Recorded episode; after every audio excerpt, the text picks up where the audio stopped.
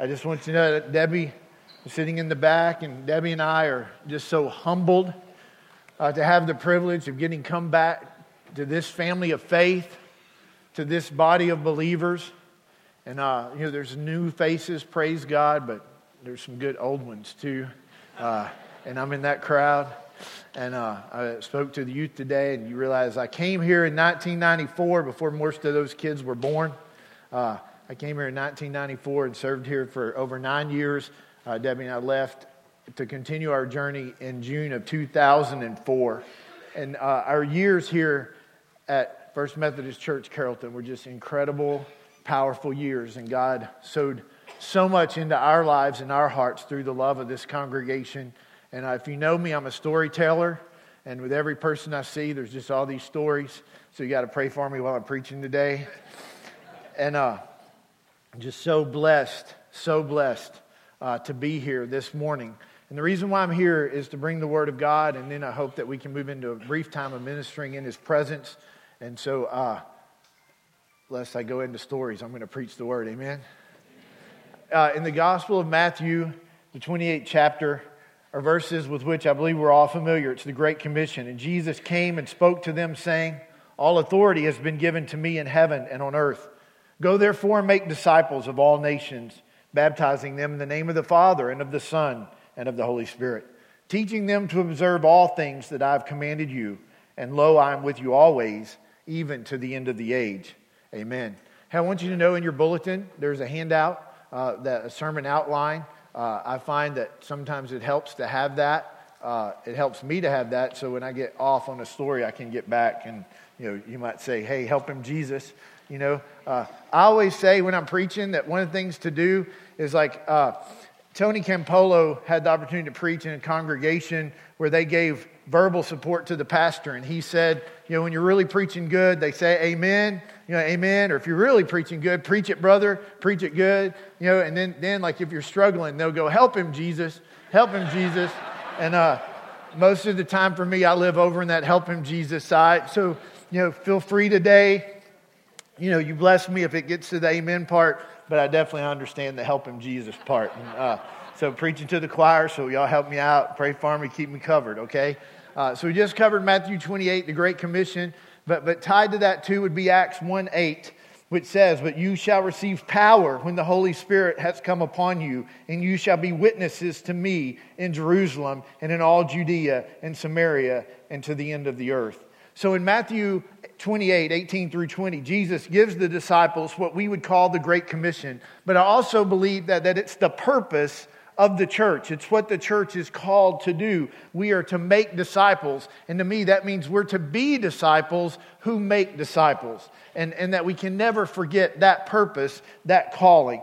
Okay, then in Acts 1 8, we could spend some time about you shall receive power. Uh, I love Luke 4 that it says Jesus was filled with the Spirit he was led by the Spirit. Then in Luke 4 14, it says he returned in the power of the Holy Spirit. Then in Luke 4 18, Jesus declares his ministry, and, and that's a whole nother teaching, a whole nother sermon. But this ties to that because Jesus tells the disciples that you shall receive power when the Holy Spirit has come upon you. But then he gives them a strategy uh, for achieving the Great Commission. Jesus, Jesus basically tells the disciples to work in Jerusalem, their home base and then out from Jerusalem to Judea, and then to Samaria, and then to the ends of the earth. So, for here at First United Methodist Church, Carrollton, and one of the things that's so interesting for me today, after being at Carrollton, I went two years to a little church called Summerfield. That's its own story. Then God called me to go to this church called Crossroads. And for the nine years at Crossroads, I always had to discipline myself never to say Carrollton because, like, if it starts with C, that's the word I'm going to use. And so for nine years, I was in training. Don't say cross, don't say Carrollton, say Crossroads. So now today I'm here trying to say Carrollton instead of Crossroads. So if I ever say Crossroads, just know I'm talking about Carrollton, okay? Like, help, help me on that. Uh, man, I always knew if God could use Balaam's donkey, he could use me. So, the man, I take great hope in that. So, so here at Carrollton, you know, the strategy to remember is that Carrollton and the Dallas area, and then on to other places in Texas, and then to other places in the United States. And one of the things that's wild to me, even as I say this, is how much of the fruit from this church is in ministry in other places in Texas and in other places in the United States. And so this church is fulfilling these words even as we speak. There's people in ministry today in Texas and in the United States and, and at other places, even in the world and onto the ends of the earth. So it's important that we have a strategy, and that's, that's to know, like to be intentional. It would be good. It would be good for you to know who are the people in Texas from this church that are ministering in Texas so that we pray for them. Who are the people from this church that are in the United States that, that, that like are in faithful ministry uh, of the gospel and that we pray for them. And who are the people that we are sending you know, to the ends of the earth? And so that we pray for them in their ministry. So it's important to have a strategy and acts 1 8 helps us to have one. But then it's also important to have a method okay and to be very intentional in our method method. So here at first united methodist church carrollton what is the method for making disciples Okay, here at First United Methodist Church, Carrollton, what is the method for making disciples? I would hope that every person here today that's a member of First Methodist Church, Carrollton, you know what the method of discipleship is. Because what's the church called to do? Make disciples. Okay? We're called to make disciples. So, what is our method? For making disciples, and that you know very specifically what the method is, and that I would hope even that you know your place in that method. That, that you know your place in that method. Here's something I believe, okay? Overall, the church in North America, overall, the church in North America, is it making disciples or is it making church members? I want to tell you, I think, I think just within the church, in North America, it's pretty well designed to make church members because church members sustain the institution.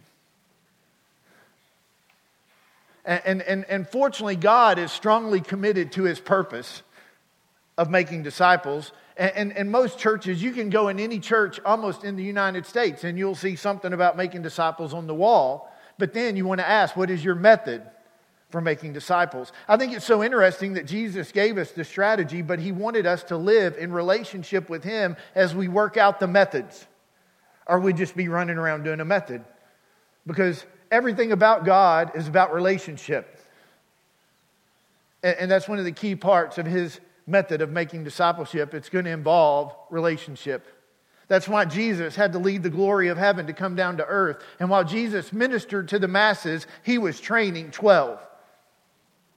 And we are here today because of the faithfulness of those 12. And then you think if those 12 could have that much of an impact, just think of what can do, God can do with this group gathered here today if we get the vision, if we get led by the Holy Spirit, functioning in the power of the Holy Spirit to go out to make disciples. What kind of impact can we have for the glory of God and for his kingdom? But we have to decide are we church members or are we disciples? And so today, I'm asking you a pretty pointed question. Are you a disciple or are you a church member?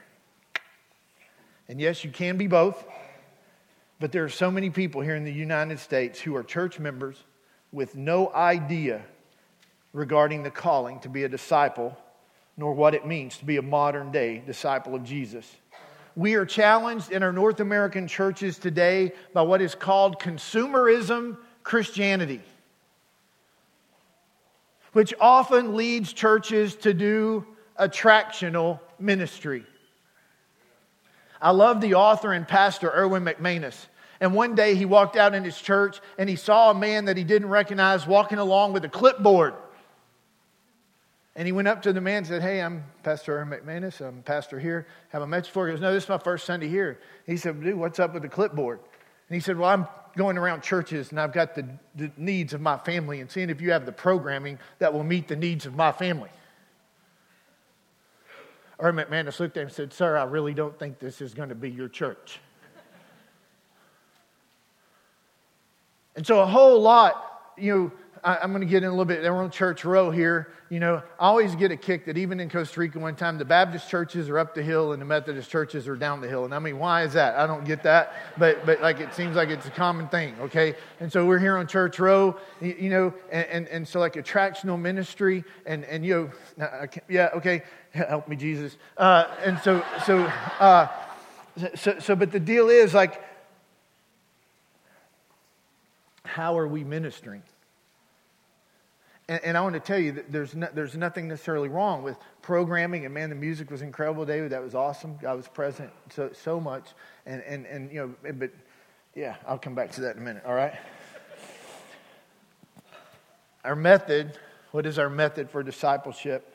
And then our motivation. And this is pretty big because even more important than our method is our motivation. Why be disciples who help make disciples?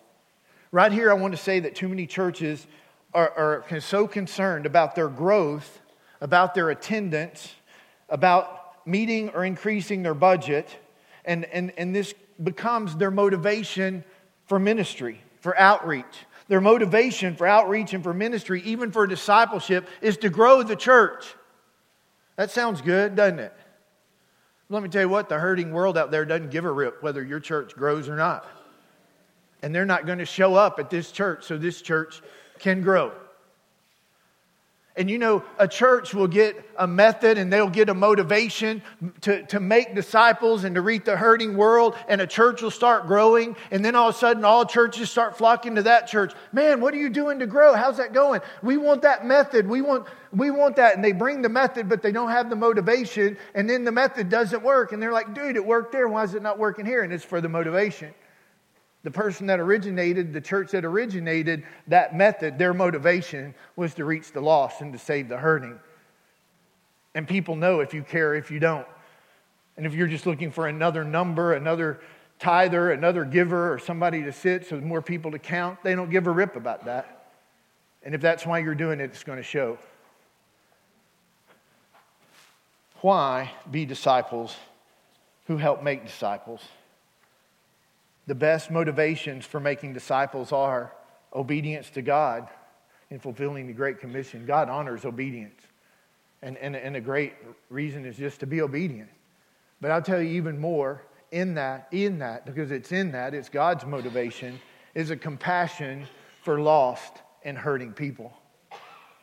I love in Matthew 9, it speaks of Jesus as, as he, it says that when he saw the multitudes, he was moved with compassion for them because they were weary and scattered like sheep having no shepherd. Then he said to his disciples, The harvest truly is plentiful, but the laborers are few. Therefore, pray the Lord of the harvest to send out laborers into heaven. Any of y'all ever watch the people at Walmart videos? And, and like you'll admit it, And, and, and, you know, like, yeah, like it, it, it, you know. But let me ask you, what eyes do we watch it with? Do we watch it with our eyes that that's really funny? And look at that? Or, man, when we put on the eyes of Jesus and we walk to the mall or we walk to Walmart and all of a sudden we see the lost, hurting people I remember being in Walmart, and man, I go to Walmart as seldom as possible, so I hate to use an example. Like, if I could avoid Walmart, it's a good day, it's a good week, it's a good month. And I'm sorry, is this how it is? Uh, all right. Help him, Jesus. Uh, but I remember being in there one day, and, and I have a heart for the next generation and young people, and there's a young woman that was as skinny as that microphone stand walking next to her mom. And, and you just knew there was dysfunction and you just want to ask the mom, you are paying attention, right? That is being dealt with, right? It's being dealt with, right? Because, because every part of it just reeked of hurt and what was going on in that young woman's life. And, and that was a good day. You know, other days I don't have those eyes, but I always thank God when I do. And I want to cultivate that in my life of having those eyes as I see people. Because people are lost, they're hurting and broken. Because they are lost and they're hurting and broken, people need Jesus. And because we live in such a lost and broken world, people may want to come to church for a good program, good facilities for their children and the youth. Hey, where's Nick? Where's he hiding? Did he leave for church? He didn't. He's still here, right? He's here somewhere. All right. Uh, I want to tell Nick. Yeah, there he is. See, I caught you, man. Are there snacks or something back there? Uh, all right. I just got to tell you, bro, I really like y'all's digs up there, and it's way different from the Yo house. All right? I just got to tell you, it's way different than the Yo house. Yo house had a pool table. Story, helping Jesus. And, and as the weather shifted, the floor shifted, and so the roll on the pool table would change. And as a youth pastor, you'd learn the roll. I was the king of pool during that time. It was awesome. Justin tried, but he couldn't make it because I just knew the roll, man. We made up some other games for the pool table that were pretty fun too. All right. Uh, okay, let me find my notes. It doesn't say your house anywhere on here. Okay, good facilities. And, and, and, you know, people do. Sometimes when they go looking for a church, they look for good facilities, and there's nothing wrong with having good facilities, okay? But, but then also because people are lost and broken, people want to come to church for good social network, sometimes even business connections which the church provides. And, and, and, and going to church for the social connection sure beats going to a bar, okay? But sometimes people will show up for good social network and, and they showing up. People may come to church because they desire good music for worship, like we just experienced. Or, or they may want, uh, I, I, just, I've got a little spiel about what people say to the pastor, like after the sermon, and I won't freak you out because then you won't know what to say. Uh, because you, will be trying to figure out what are we supposed to say. So don't worry about it. Except that one of my one of the ones that's really crazy. I enjoyed the sermon, Pastor. And I'm like, okay, that that's good. Is that what we're supposed to do? That you enjoy it? You know, I can dance. I can do some other stuff. I mean, you know, you can enjoy that. No, you wouldn't enjoy that. So never mind. Uh, but but you know, like like eh, like you know, enjoyed the sermon. You know, like you know, want a good message. Let it be enjoyable. You know, and people will show up to church because they want a good, enjoyable, feel good message. But what people need is Jesus.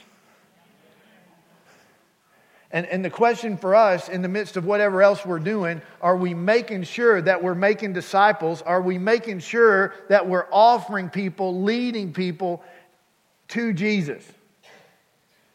I just always worried if I step on this, like this is where you go, like when you preach too long, and then they like, like so, because I want, come over to this side because I, I, don't, I, don't want y'all to, I don't want y'all to feel left out over here, but I was a little worried about that thing there. And, and when I get closer to time, I'm going to go behind, not over that thing.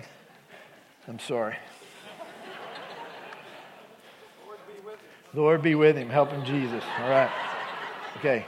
Okay. Now then, we're going to, we've, we've gone through strategy. We've talked about method. We talked about motivation, but now I'm going to talk about context a little bit, okay?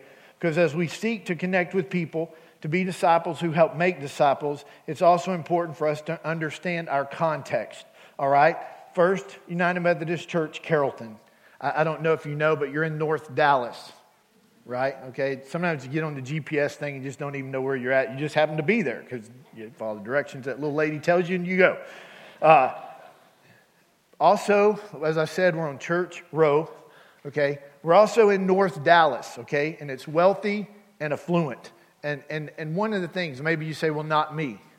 Well, let me tell you what, if you're here today sitting in this room, the odds are that you're in the top 3% in the world, the top 3% in the world of income and finances. And so, you know, if we walk around with the poor me deal, because every one of us finances is its own deal. We're not, no one of us would say I'm rolling in the dough, but at the very same time, we have to realize that we're in the top 3% of the world. And if we're sitting here whining about, you know, our finances, let, let's go to Uganda or Ethiopia or where was that song from? Nigeria. Nigeria. Uh, when I was on staff here at, at Carrollton, uh, I went to Nigeria and, and dude, okay, and, and so we have to acknowledge. Uh, when I was uh, here on staff one summer, uh, Brittany Edwards was going to go to the Appalachian Mountains for the summer on a mission trip.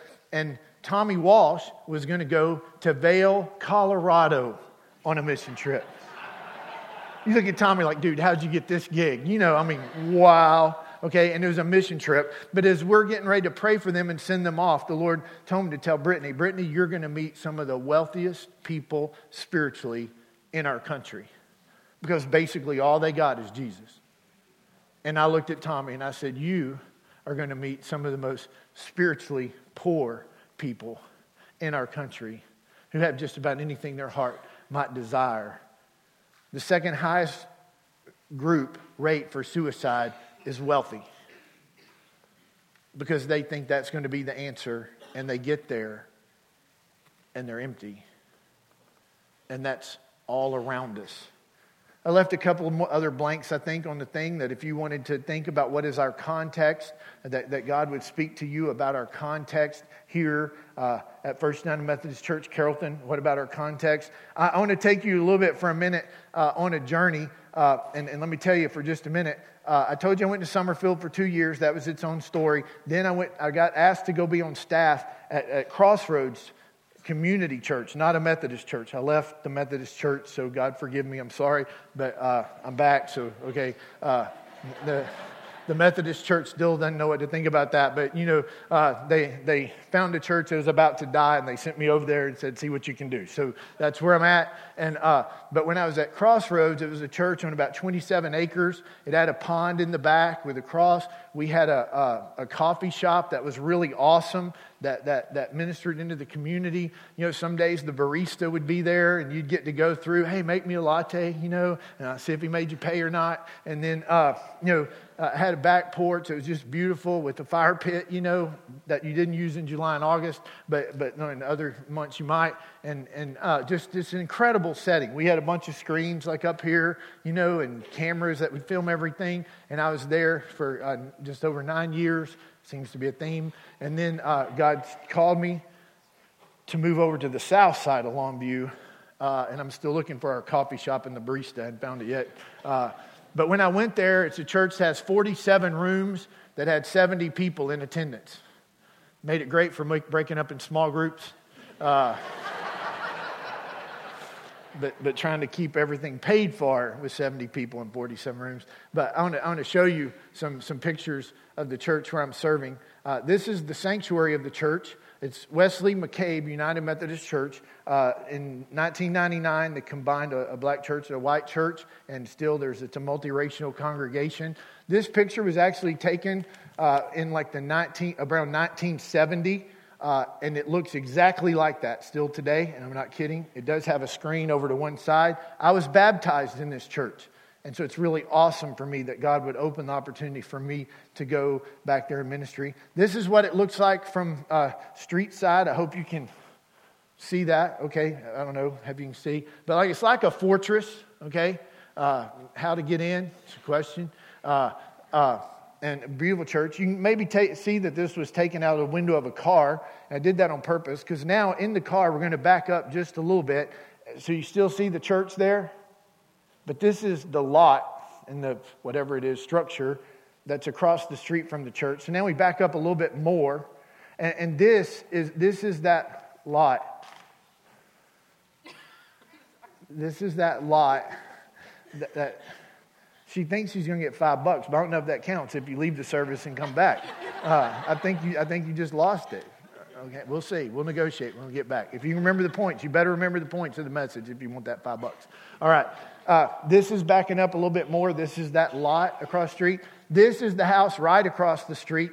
Uh, one of the first times I went to the church, there was a guy sitting in that chair with a tall boy, okay? And, and, and so after a little bit, he's sitting there. I go over and I say, Hey, my name's Bud Miller.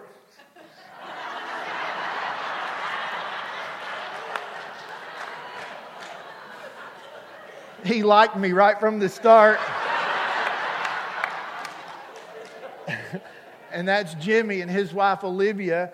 but, but when the winter came, they haven't lived there as much in the winter because it, it doesn't really have heat and it, it leaks profusely with all of the rain and everything. Uh, and that's just right across the street. The next slide, this is, this is four houses down from the church, and this is a drug house, okay? This is a place where they make meth, all right? And, and so the vast majority of the month, there'll just be two or three cars coming or going. But if, but if you learn about the drug culture, they move the houses where they make the drugs, they move those houses around regularly. They'll probably have in a month six houses. So this house only comes alive with drugs two or three days a month. But in those days when it's alive with drugs, there'll be 20 to 40 cars come through there in a day and people walking up all day long and just cars coming and going, okay? Uh, also, at the church, we'll be in the office, and, and it's not, this happened several times, that you'll hear a gunshot within 50 yards of the window you're standing by. And, you know, the first time it happens, you're like, should we duck? Should we hide? You know, like, I mean, what do we do? Uh, it was a gunshot. Yeah, it was a gunshot. And then you're like, now just boom, you know, oh, gunshot. You know, just keep going, you know, all right. Uh, and so that's four houses down from our church. This is, now the next slide this is a house of a gang. It's called the TYB gang. They've made headlines recently. There's a bunch of houses burning down. They think this gang may be associated with that. The first homicide of 2016 was uh, involved with this gang. Uh, I had to take this at 8 in the morning when, when there's nobody up because as the morning goes along, more and more people are coming and it's just really scary. Debbie tries to challenge me to drive another way. Uh, when I first saw the house, there'll be like seven little kids running around in diapers.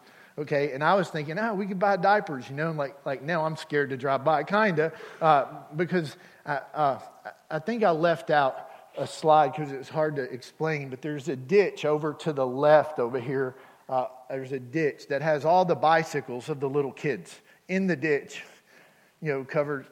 And you're like, wow. But, but uh, I ate lunch with a guy, this, no dinner, with a guy this week whose stepson had been in that gang. Uh, and uh, his stepson is 18 years old. He's been a part of this gang, and he has three kids. Uh, and he's in jail right now. Uh, and and that's our context. Okay? Uh, see what the next slide is, just so I know. All right, yeah, right. Uh, that's our context, okay? And uh, that's where, at this moment, where God has called me to go and to be. And, and Debbie prays a lot. Uh, I pray a lot. Uh, and, and we're just looking forward to seeing what, what God is, going to do. Uh, when we went, we had 70 people. Uh, right now, we're averaging 92. And what was really awesome is one of the Sundays recent, we had like 100, and there were 27 youth and children that were at the church. So, so that was pretty awesome. I, if you don't know, I have an incredible heart for the next generation still. Uh, even in my older days, there's some good verses that say, even in my old age, I'm going to declare, you know, the glory of God to the next generation. And that still resonates in my heart till I die. And then it resonates on my heart that I want to live a life that shows an engagement as a disciple of Jesus and what it looks like to be a modern day disciple who follows Jesus. Because let me tell you what, what our youth and children get tired of is church. And, and pretty much they get tired of it. I don't care how good the program is, how good the music is, you know, how good all that. But if it's just church, ultimately they'll go find something else to do. Okay? I told you about going to Crossroads, but one of the reasons why I went is because when I went, there were 200 people attending there, and two thirds of them were 30 and younger. And that is, if you don't know, that's the generation our churches are struggling to reach. And so it was awesome to go there and watch it grow about 10% every year up to 300. Then it was strange when God called us away, and there's still days I ask God, okay, what's that about? But I, I know that just God calls us and we follow and we do that. And that's what disciples of Jesus do. And there's times like when he calls us to Carrollton and it's like, glory to God, awesome, you know, and, and you're sitting in worship and, and thinking if I'm going to go here and the Lord says, you know, you brought me to your banqueting table. I remember being in party time when we were interviewing to, for the job. And I look at Diane Miller over there because Debbie and I stayed one night in their house and we have three boys. They had four girls. And we sat there in that breakfast table watching the girls going to school. And so when they were all gone, Debbie looked at me and said, What do you think? And I'm like, Man, way too much fluff and hormones for me. Uh,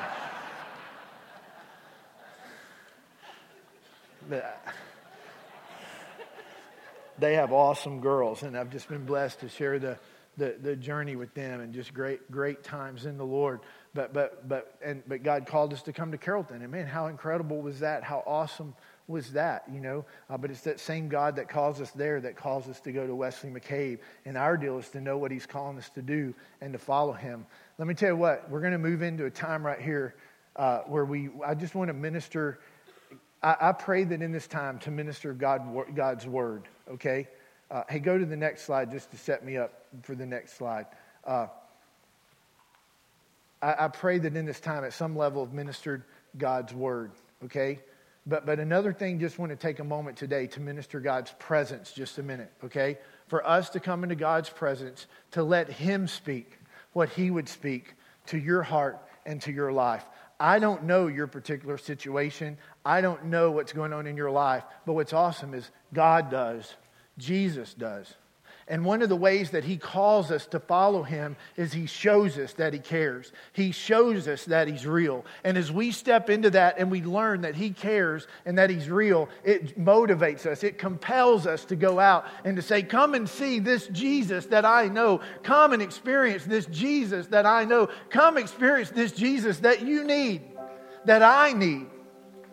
So today, what is the context of your heart and your life? we've talked about the context of First United Methodist Church Carrollton and its context, and, and it's so important to minister the gospel into that context. I've showed you the context of Wesley McCabe through some pictures, but it doesn't even begin to come close because it doesn't show you the people and their hearts and what God's doing you know, at that level and how cool that is.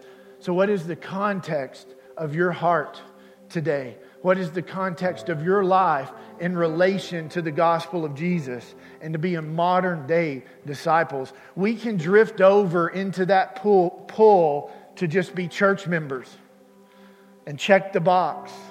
And man, church was good. I enjoyed it, preacher. I enjoyed it. Church was good. Man, wasn't that worship good? Didn't, man, the presence of God, isn't it good? Yes. But did you meet Jesus? Did you meet Jesus? Did you hear what Jesus wanted to say to your heart today? Did you let Jesus come and just help you know the answers? So, for just a few minutes, we're just going to play, and you can minister where you're at, like, like, meet Jesus, or you can come up to the front. I encourage you. One of the things I so remember about my time here was morning worship times at the altar, and then party time times at the altar shaped my life and the times of praying with and for different situations. So, Lord, right now, Lord, we come before you. Lord, I pray for the ministry of your word, that there is a word of truth. But Lord, the altars are open right now. You don't have to wait. The altars are open. Lord, while we hear the truth of your word, it makes us hunger for more of you, for more of your presence, God. You know us better than we know ourselves. You know the hurts. You know the situations of our lives. And a part of how you want to send us out is you want to send us out having been ministered to, having encountered you. Such an awesome God.